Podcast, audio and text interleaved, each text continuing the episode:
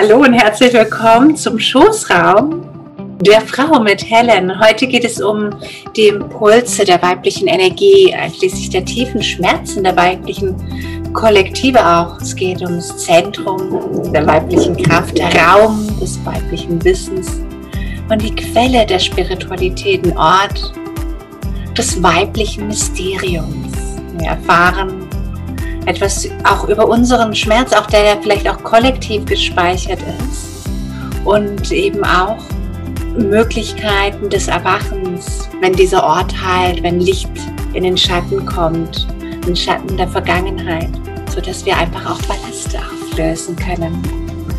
Ich freue mich sehr, dass du dabei bist, Helen, und dass du uns hier durch dieses Licht führen wirst. Namaste. Könnt ihr mich denn hören? Jetzt stelle ich mein Mikro nochmal ein und frage dann nochmal, weil anscheinend funktioniert mein Mikro nicht. Jetzt, jetzt habe ich dich gehört. Ja. Mhm.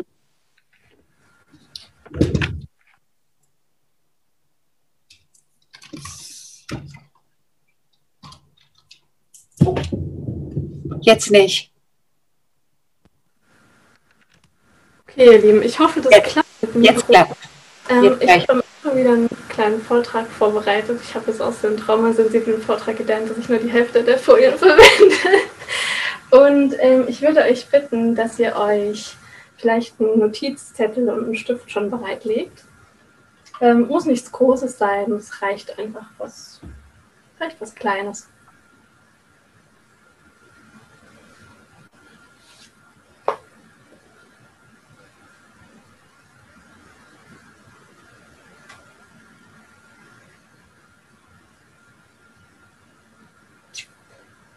Und für den Anfang könnt ihr es euch ganz bequem machen, weil ich erstmal nur spreche. Und äh, das, die Folien werde ich wahrscheinlich als PDF nochmal auf meine Seite dann stellen. Also kann alles nachgelesen werden. Und Hauptmantra für, für heute Abend ist im Grunde, macht es euch schön. Also was auch immer ihr braucht, um, um euch schön und wohl zu fühlen, sorgt für euch. Ich werde euch während dem Vortrag nicht mal so einen Blick haben. Ich glaube, dann sehe ich nämlich nur meine Folien. Ähm, Patricia, wie ist das? Jetzt muss ich einfach auf meine Folien klicken und du blendest das ein. Können wir dann die Folien sehen? Ähm, nee, wenn du jetzt auf deinen Bildschirm relativ weit unten klickst, wirst du irgendwie äh, einen grünen Knopf der oh, Bildschirm ich nicht sehen, weil ich höre euch nicht mal und sehe euch nicht mehr. Du hörst du mich jetzt nicht? Hörst du mich? Ich spreche. Habt ihr, mich habt ihr die Folien gesehen und habt ihr mich gehört? Ähm, ähm, ich habe dich gehört. ich spreche jetzt gerade mm. möglicherweise für alle, aber ich glaube, du hörst mich nicht.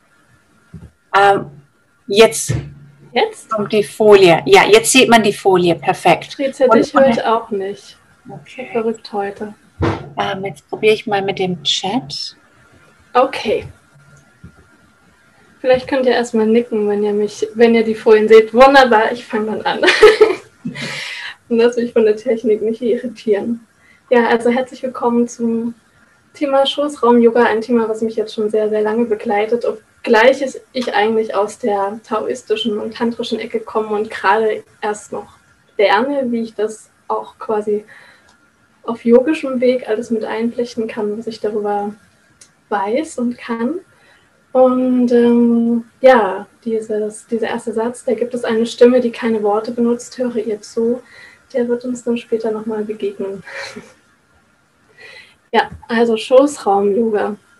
Patricia hatte aus Versehen am Anfang Schlossraum geschrieben und ich wollte das irgendwie gar nicht korrigieren, weil das war so schön und so passend, denn es geht im Grunde um ein Schloss in uns. Unser Schoß ist wie ein Schloss, wie ein Palast, in dem, ja, in, in dem ganz viel auch Mysterium steckt und auch mit dem ganz viel Ängste verknüpft sind, auch kollektive Ängste, also die Kraft in unserem Schoßraum, nicht nur im weiblichen, sondern im Grunde hat ja auch, ähm, haben auch Männer einen Schoß, das wird oft vergessen, auch die männliche Kraft ist mit sehr äh, viel auch Angst und auch Missbrauchserfahrungen belegt.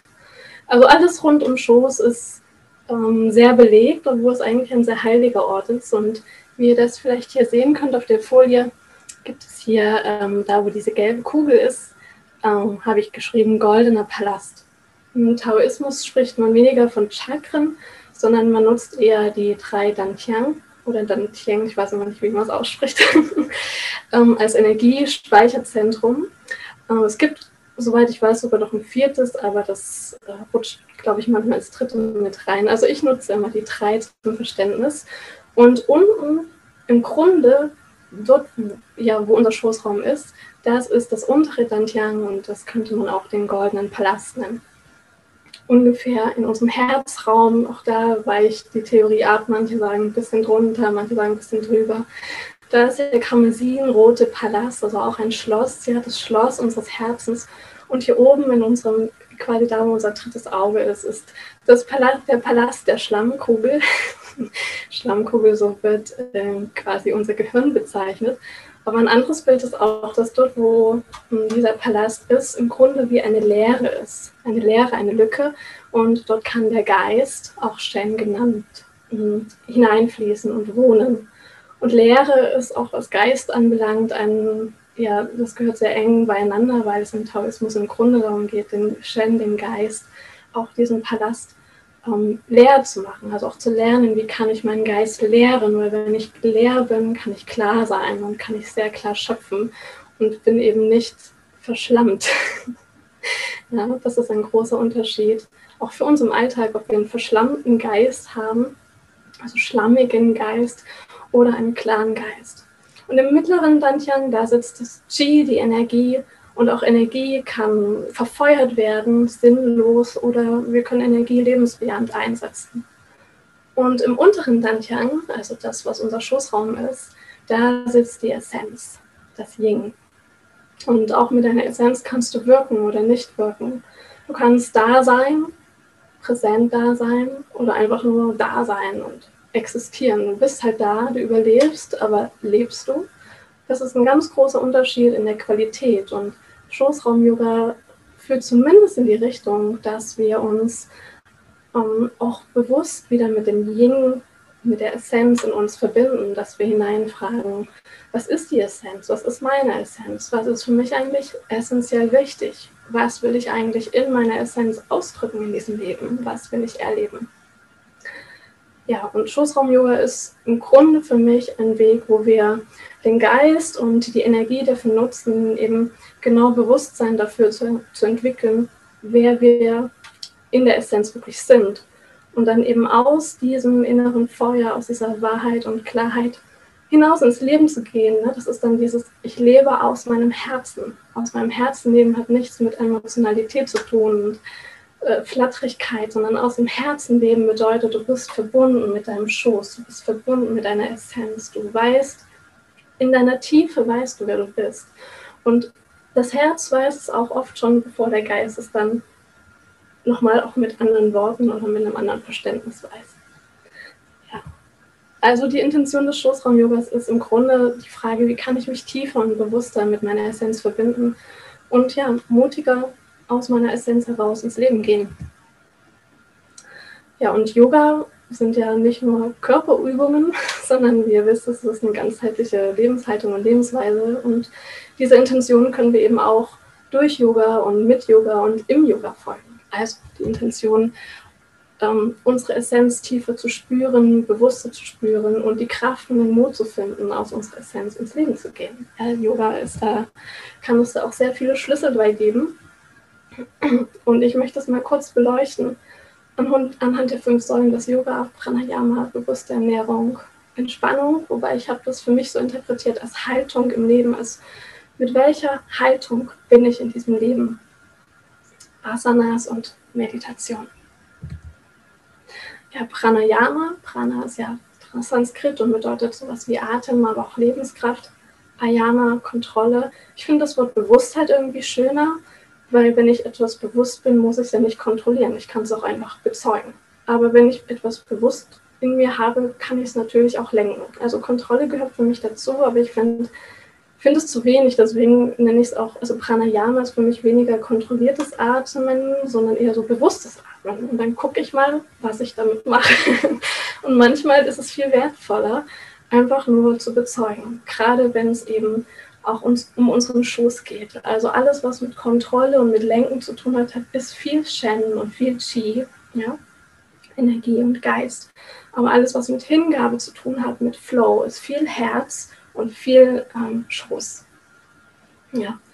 Und Pranayama-Übungen, die uns, äh, also die so auf einer physischen Ebene quasi das unseren Schoß ansprechen, sind zum Beispiel die Gebärmutteratmung, Yoni-Lingam-Atmung, also Yoni, Vagina, Lingam, Penis, Hoden, aber eigentlich nicht nur die Vagina, sondern so das, der gesamte weibliche Schoßraum ist für mich Yoni. Äh, Kati Pranayama, Beckenatmung, Dantiang-Atmung, du atmest dann quasi in das Dantiang hinein, so wie man auch im Grunde in Chakren hineinatmen kann. Und vielleicht kennt es auch der eine oder andere von euch. Es gibt auch einen kleinen oder großen Energiekreislauf. Und äh, der ist besonders wertvoll, weil der verbindet im Grunde diese drei Dantiang auch miteinander. Also du verbindest mit einem kleinen oder großen Energiekreislauf Schoß, Herz und Geist und es, es kommt zueinander. ja, und äh, Pranayama kann auch natürlich die seelischen und emotionalen und energetischen Themen des Schoßraums ansprechen und da finde ich besonders wertvoll die Samavriti Pranayama, was im Grunde bedeutet, dass du genauso lange einatmest, wie du ausatmest, also gleiches Atmen, gleiche Welle. Ähm, und das ähm, balanciert auch innerlich deine linke und rechte Gehirnhälfte. Und äh, ich fange dann meistens mit 4-4 an. Vier Atemzüge einatmen, vier Atemzüge ausatmen. Und dann verändere ich das manchmal so, wie ich es gerade möchte. Auch die 4-7-8-Atmung ist sehr gut, wenn es um unseren Schoßraum geht, beziehungsweise die Themen darum. Wobei ich die sieben in Klammern gesetzt habe, weil wer beim traumasensiblen Vortrag dabei war, weiß, dass ich mit Atemanhalten immer ein bisschen vorsichtig bin, gerade wenn es um Traumasensibilität geht. Also vier bedeutet, ich atme vier Atemzüge ein, sieben bedeutet, ich würde sieben Atemzüge halten, acht würde bedeuten, acht Atemzüge ausatmen und ich lasse das sieben auch gerne weg. Gerade dann, wenn ich mir unsicher bin, ob mein Gegenüber mit Atem anhalten, also wie es ihm geht, oder lasse es selber entscheiden. Deswegen ist es bei mir auch manchmal nur die 4-8-Atmung. Und sie hilft, in die innere Ruhe zu kommen. Und das hatte ich auch schon bei dem traumasensiblen Vortrag, das Brahmari Pranayama, die Bienenatmung. Wunderschön, ich liebe sie über alles. Ähm, und ich erkläre sie meistens so, dass es einfach, ich atme ein, ich atme aus und ich summe dabei. Das ist für mich die Bienenatmung. Ich atme ein, ich atme aus und ich summe. Und es ist äh, für mich auch eine, auch eine zutiefst weibliche und wunderschöne Atmung, die sehr, sehr viel ins Schwingen bringt. Und ähm, ja, wir werden sehen. Ich äh, habe vor, sie später einmal mit einfließen zu lassen. ja, die zweite Säule ist bewusste, essentielle Ernährung, was im Grunde so die Frage widerspiegelt. Was nährt mich denn wirklich in meinem Leben? Und was lasse ich auch in mein System hinein? Ja, und das ist nicht nur Essen, sondern es sind auch Filme, Nachrichten, Worte, alles Mögliche. Also was nehme ich auf und was, was lasse ich auch zu aufzunehmen und was wähle ich auch aus, was ich aufnehme. Und gerade was das Thema Ernährung angeht, haben wir so viel, wir haben so einen Luxus, wir können so wählen, was wir wirklich möchten. Und zwar nicht nur so Geist, was ist vernünftig, Kalorien, bla bla, Herz so, was möchte ich gerade, was brauche ich, um mich jetzt gut zu fühlen, sondern Yin, Essenz bedeutet, was nährt mich in meiner Essenz. Und das ist halt, wenn es ums Thema Essen geht, vor allem liebevolles Essen. Essen, das mit Liebe zubereitet wurde.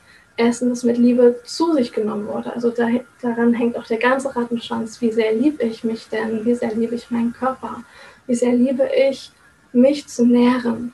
Also es ist, ich kann immer nur so so ein bisschen reinstupsen in das Thema, aber eigentlich ist das nochmal ein Vortrag an sich, äh, wie tief das die Bedeutung davon eigentlich ist. Und äh, auch pflanzliche Ernährung gehört damit rein, was unter anderem eben auch so energetische Aspekte hat. Also was ist die Energie in, tierischen, in tierischer Ernährung? Das hat was damit zu tun, wie kommt so ein tierisches Produkt auf den Tisch, welche Geschichte ist es durchlaufen. Und diese ganze Energie steckt ja in, in dem, was wir essen. Und da wirklich bewusst zu werden und zu sagen, was esse ich hier eigentlich? Was kaufe ich? Wofür gebe ich Geld aus? Ich bin Schöpfer, ich bin Schöpferin, ich kann entscheiden. Ich kann mich bewusst entscheiden, wem ich auch Energie gebe und ob ich für vielleicht ein höherwertigeres Lebensmittel, weil es fair angebaut wurde, ein bisschen mehr Geld ausgebe. Aber ich bin Schöpferin und ich wähle das bewusst, weil ich die Liebe wähle. Ja, also das wäre auch so ein Gedankengang, der mit dazu gehört. Und ich habe auch Prinzip des Ahimsa damit hingeschrieben, zu dem liebevollen Essen. Ahimsa ist die Gewaltlosigkeit. Ähm, ja, ähm, erstmal bis dahin. Klares Quellwasser trinken gehört auch mit so, zu den Schoßraumthemen, weil im TCM ist, äh, gibt es ja, also wir arbeiten im TCM mit fünf Elementen und das Wasserelement dazu gehört die Nieren und die Blase. Ja, und das ist ja Schoßraum, also alles, was mit Wasser zu tun hat, auch sehr nährend und wohltuend für den Schoßraum und alle Themen, die mit dem Schoßraum zu tun haben. Ähm, und intuitive Essenszyklen, da steckt zwei was für mich drin. Einmal die Intuition, also sich wieder mehr Intuition im Leben erlauben, ähm, mehr auf die innere Stimme hören. Aber auch das Wort Zyklus ist ein sehr, sehr wichtiges Wort, was ich später nochmal aufgreifen werde. Logisch eigentlich, wenn es um den Schoßraum geht. Ja, äh, keine Sorge, das ist eine ganz leichte Folie, auch wenn sie erstmal etwas überladen aussehen. die dritte Säule, da geht es um die Lebenshaltung, auch Entspannung. Und für mich bedeutet Entspannung, dass äh, sich Spannungen in, mein, in meinem System lösen. Spannungen von bestimmten Themen, von bestimmten existenziellen Grundlagen, äh, Grundfragen und die lösen sich, die kommen in mir in die Mitte und dadurch kann ich eine neue Haltung im Leben einnehmen und zwar aus mir selber heraus. Eine neue auch Körperhaltung, das kennt ihr vielleicht. Es löst sich irgendein Thema und plötzlich könnt ihr ganz anders in eurem Körper sein plötzlich funktioniert eine Asana, die bis dahin nie ging. Oder ja, es ist wie so ein Knoten, der platzt. Aber auch die Frequenz, die du ausstrahlst, die Energie, die du ausstrahlst, löst sich oder verändert sich mit jedem Thema, das du in dir löst, das du in dir mittest.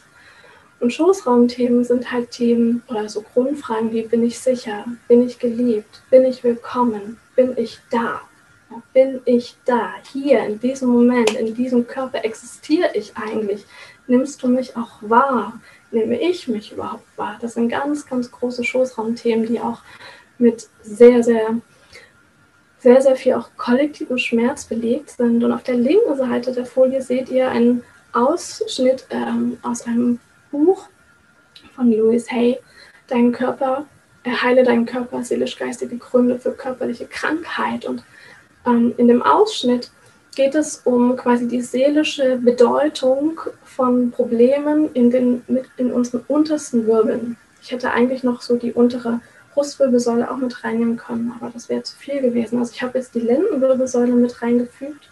Wie gesagt, die Folien, ich mache das nochmal als PDF, ihr könnt, könnt das in Ruhe nachlesen. Die Lendenwirbelsäule, Kreuzbein, Steißbein. Und was sind seelische Themen davon, wenn wir Probleme an diesen Wirbeln, also oder an dieser Stelle auch der Wirbelsäule haben? Und ja, Haltung, Wirbelsäule gehört ganz eng zusammen. Ja? Wie halte ich mich im Leben? Wie, wie, wie, wie bin ich auch gehalten im Leben? Und wenn wir irgendwo ein, eine, ein Fragezeichen haben bei dem Thema, bin ich sicher, bin ich geliebt, bin ich willkommen, bin ich da, ist doch klar, dass wir oft dann auch dazu tendieren können, an dieser Stelle in unserer, in unserer Wirbelsäule Probleme zu haben oder an unserem Rücken. Es muss nicht immer die Wirbelsäule sein, sondern es kann auch so ein Stück wie ausstrahlen. Also auch sehr spannende ähm, Verknüpfung. Und deswegen lohnt es sich, diese Fragen für sich ähm, wirklich, wirklich auch anzuschauen und zu schauen, was in mir, wo in mir möchte da etwas noch so in meine Mitte kommen, damit ich wirklich Ja sagen kann. Ja sagen zu mir, Ja sagen zu meinem Körper, zu meinem Leben, zu diesem Moment. Ja, dritte Säule. Und eben, ja, da kann Yoga total unterstützen. Aber da komme ich auch nochmal drauf. Asanas, da habe ich ein wunderschönes Zitat gefunden. In der Asana-Praxis lernen wir jeden Atemzug zu schätzen, jede Zelle unseres Körpers zu schätzen. Die Zeit, die wir auf der Matte verbringen, ist Liebe in Aktion. Ja, also Zeit auf der Matte. Asana-Praxis ist Liebe in Aktion. Und deswegen ist Schoßraum-Yoga für mich weniger irgendein Was, also dass ich jetzt sage, mach das und dann machst du das richtig, sondern es ist eher ein Wie. Und das Wie hat eben nochmal ganz viel zu tun, auch mit dieser Haltung. Ne? Wie gehe ich denn auch in, in meine Yoga-Praxis? Liebe ich mich denn in meiner Asana-Praxis für das, was ich kann oder nicht kann oder noch nicht kann? Fühle ich mich denn willkommen in einer Yogastunde oder als Yogalehrer? Kann ich denn meinen Schülern und Schülerinnen das Gefühl vermitteln, dass sie willkommen sind? Habe ich denn die Achtsamkeit dafür, ihnen zu sagen, hey, ich nehme dich wahr, du bist da? Kann ich denn meinem Gegenüber helfen, in ein Körpergefühl zu kommen? Sicherheit geben, ja, indem ich zum Beispiel auch einen schönen Ort kreiere. Ähm, alles das sind Fragen, die da ganz, ganz eng so eben auch der Asana-Praxis dazugehört. Aber wenn man sich so für den Schoßraum mal so ein bisschen wie intensivieren möchte, dann äh, könnte man zum Beispiel schauen, ob man so in seiner Stadt äh, Stunden findet für Core-Yoga, Rückbildungs-Yoga, falls man das braucht, Schwangerschafts-Yoga, Kundalini-Yoga, restauratives Yoga, Hormon-Yoga, Yoni-Yoga, Nada-Yoga, also Klang-Yoga, Outdoor-Yoga, alles, was draußen ist, im Schoß der Natur, kann dich ja nur, kann dich nur dabei unterstützen, auch in deinen Schoß zu kommen und auch in den Schoß des Universums zu fallen. Punkt, Punkt, Punkt. Also es ist, gibt eigentlich nichts, was ausgeschlossen ist. Du kannst dich in jeder Asana-Praxis mit deinem Schoß verbinden, aber es gibt natürlich trotzdem Stile, die das wie so ein bisschen mehr ins Zentrum rücken. Ja, und Asanas, die ich ähm, gut finde oder die ich oft nutze, wenn es bei mir um Schoßthemen geht, das ist der Schmetterling, der Krieger, also Kriegervariation, Baum, Malasana, also die, die Hocke oder die, ja, wie sagt man auch, so äh, Göttinnenhocke nenne ich sie manchmal. Ich weiß gar nicht, ob sie so genannt wird, Göttinnenhocke. die Taube, Lunges, also tiefe Ausfallschritte, Chaturanga, Standwaage, Päckchen und äh, ja, als, als Sitzposition Siddhasana bzw. Siddha Yoni Asana ähm, was so viel bedeutet, dass im Grunde der, wenn man so da sitzt, der untere Fuß, die Ferse, wird ans Perineum gelegt und der obere Fuß kann zum Beispiel oben drüber gelegt werden, sodass die Ferse am Schambein ist. Da ist es auch ganz gut, wenn man sich was drunter legt, sonst kommt man oft ans Perineum nicht so gut ran. Allerdings muss ich sagen, dass ich diese Position nicht so schön finde, mir tut die nicht so gut oder oft nicht so gut. Und man muss auch einfach wissen, dass da viel Energie freigesetzt wird, wenn du mit deiner Ferse quasi ans Perineum drückst. Deswegen habe ich auch das Muktasana ähm, mit hingeschrieben. Ich wusste gar nicht, dass die so heißt, aber so sitze ich eigentlich meistens da. Und das ist im Grunde, wenn du deine Füße einfach so voreinander legst, vielleicht auch so. Und auch hier ist ja deine eine Ferse vorne am Schambein dran und dann kann man so ein bisschen auch noch rumrutschen, dass es bequem ist. Und auch das ist ja wie Akupressur. Also du drückst quasi mit deiner, mit deiner Ferse in deinem Schoßraum auf einen Punkt und da einfach auch achtsam mit sich zu sein. Mag ich das? Fühlt sich das gut an? Sich erlauben, ein bisschen rumzuwackeln. Ähm, ja, also das ist so, das ist so auch eine Sitzhaltung, die ich gerne einnehme, wenn es irgendwie, wenn es um da unten geht. Beziehungsweise ich nehme die eigentlich meistens ohne Nachdenken ein. Und das, so bin ich mal auf den Trichter gekommen, dass irgendwie Schoßraum mein Thema ist. Also deswegen sind wir jetzt auch bei diesem Vortrag. Ja, und weitere Tools können sein, also all, immer jede Asana, wo du Mula Bandha setzt, auch Schoßraum unterstützen. Und wenn ich von Schoßraum spreche, meine ich nicht nur das physische Schoßraum, sondern immer auch alle energetischen und seelischen Themen, die damit verbunden sind, nicht nur in dir, sondern auch im großen Ganzen. Ähm, spirituelle Impulse einflechten. Also da habe ich jetzt zum Beispiel Lesen aus der Bhagavad Gita oder einem anderen Werk, Redekreis, Gebet. Ähm, warum? Weil es geht um den Schoß. Und der Schoß ist eben nicht nur ein physischer Ort, sondern der Schoß ist eben auch der Schoß des Universums. Es geht darum, seinen Platz im großen Ganzen zu finden, in den Schoß des großen Ganzen zurückzufinden. Also auch das ist ein wertvolles Tool, ähm, spirituelle Impulse einflechten zu lassen. Sinne ansprechen, ja, alles, was mit Sinnlichkeit zu tun hat, geht ins Herz, gehört zum mittleren Dantian. Und das Herz und der Schoß sind sehr, sehr eng miteinander verknüpft, gerade wenn es auch um die Yin-Energie geht. Also Musik, Düfte, Farbgestaltung, liebevolle Snacks, klares Wasser, Symbole und bewusst gewählte Gegenstände. Das sind zum Beispiel so Dinge, die man machen könnte. Es darf schön sein. Also wirklich, du darfst dich auch schön fühlen. Du darfst dir richtig schöne Yoga-Kleidung kaufen. Du kannst aber auch mit Jogginghose Yoga machen, wenn du dich wohlfühlst. achte darauf, dass es nicht zu eng ist, dass du atmen kannst. Es muss nicht knietschen, nur damit es irgendwie sexy ist. Ja, sexy ist, wie du dich fühlst. Also es darf schön sein, das habe ich jetzt auch nicht näher beschrieben, sondern es ist einfach so eine Grundhaltung, die ich mir mitnehme. Ich frage mich immer, wie kann ich es mir auch schön machen? Ähm, und wie kann ich mich auch schön fühlen? Und wenn du mit Lippenstift-Yoga machst, mach es. Ja, das tut dir gut, das nährt dich, das nährt dein Schoß. Und das verändert auch wieder deine Haltung, deine Ausstrahlung. Massagen. Ähm, äußerlich, also indem du dich mit Händen massierst oder innerlich, indem du atmest, zum Beispiel an diese Stelle und wie von innen mit deinem Atem eine Körperstelle massierst. Da kannst du deinen Bauch massieren, deine Nieren massieren, Füße, Hände. Die Hände sind sehr eng verknüpft mit dem Herzen, Füße natürlich mit dem Schoß. Deswegen ist es sehr, sehr wohltuend auch für alle Schoßraumthemen. Links unten auf der Folie seht ihr auch ähm, aus der Thai-Massage ähm, Bauchmassagepunkte. Ähm, die kann man so abgehen im, Urkreis, im Uhrzeigersinn, muss man aber nicht. Also ich mache einfach immer intuitive Bauchmassage, obwohl ich das mal so gelernt habe mit der Thai-Massage. aber ich merke, ich will mir nicht so viel merken, deswegen ich mache immer intuitiv.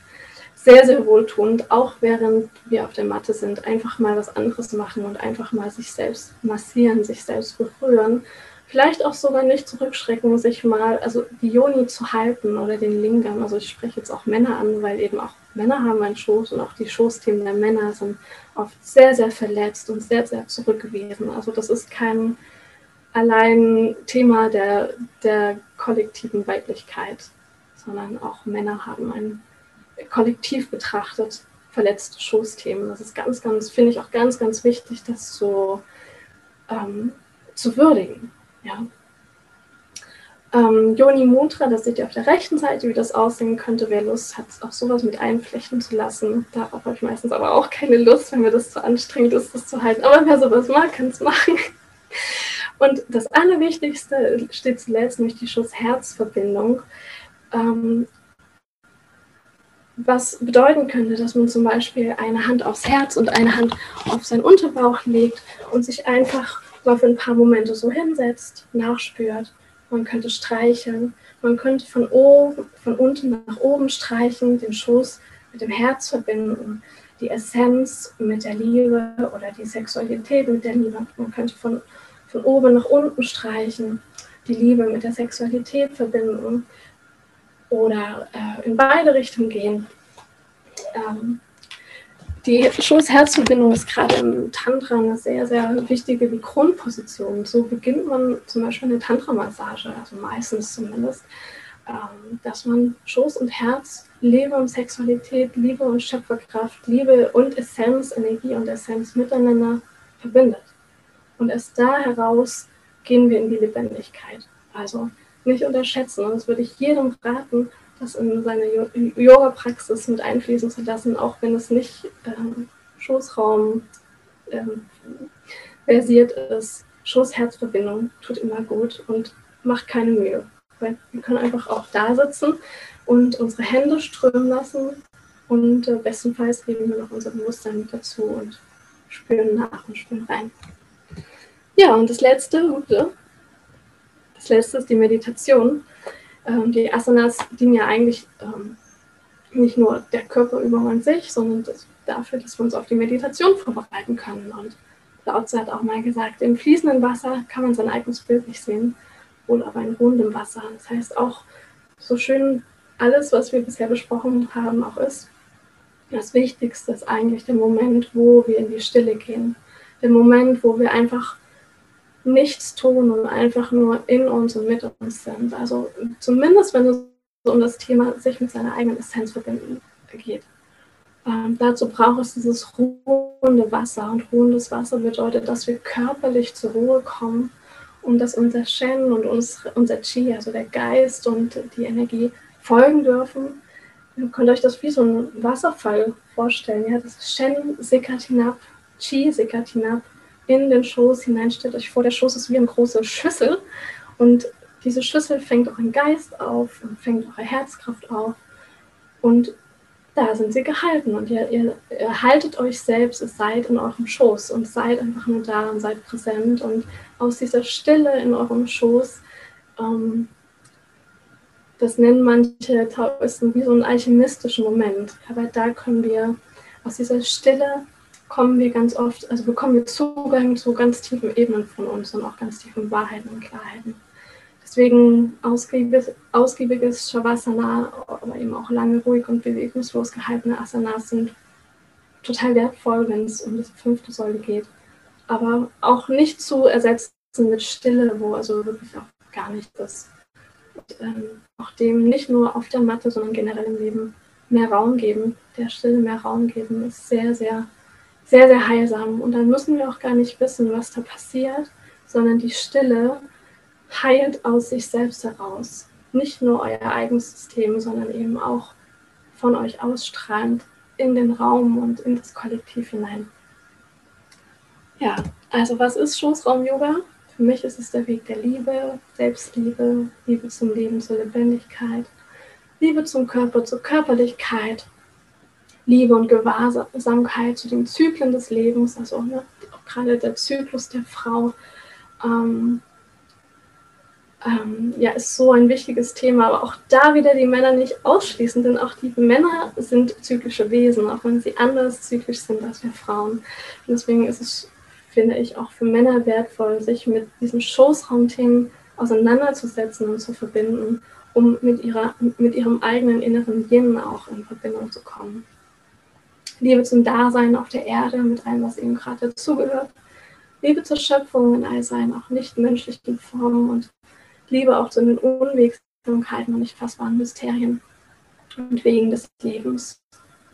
Da ganz enge Verknüpfung, die Angst vor der Gebärmutter, die Angst vor der Weiblichkeit auch im kollektiven Feld hat viel, viel mit dieser Dunkelheit zu tun, die mit der Gebärmutter ähm, ver verknüpft wird. Also es gibt doch nichts Magischeres auf der Welt oder im ganzen Universum als so ein, als diese Gebärmutter, aus der heraus neues Leben kre kreiert werden kann. Ja? Das, und das ist so eine, so eine immense Kraft, um die auch so viel, so viel Angst verstrickt ist.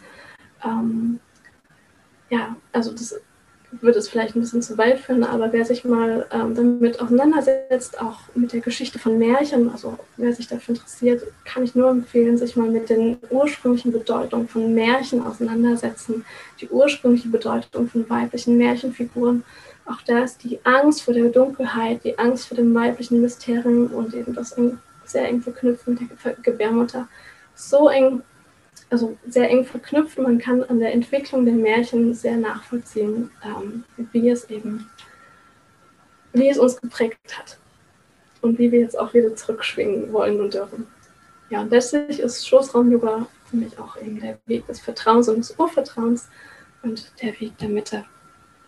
Ja, und äh, damit bin ich einmal durch und ende mit dem, wo wir angefangen haben. Äh, da gibt es eine Stimme, die keine Worte benutzt, höre ihr zu. Ja, und diese Stimme ist deine Essenz. Die Taoisten nennen sie Yin. Aber es ist eigentlich egal, was für Begriffe wir nutzen. Wisse einfach, es gibt in dir, es gibt in dir eine Stimme, die, die gehört zu dir und sie ist irgendwie auch größer als du. und sie ist auf jeden Fall da und sie ist präsent. Und ähm, ja, wenn ich dich so ein Stück weit einladen konnte, neugieriger zu werden, noch neugieriger, neugieriger auf diese innere Stimme in dir, unabhängig davon, ob du das Schoßraum übernennst oder sonst wie es auch dir dann äh, freue ich mich.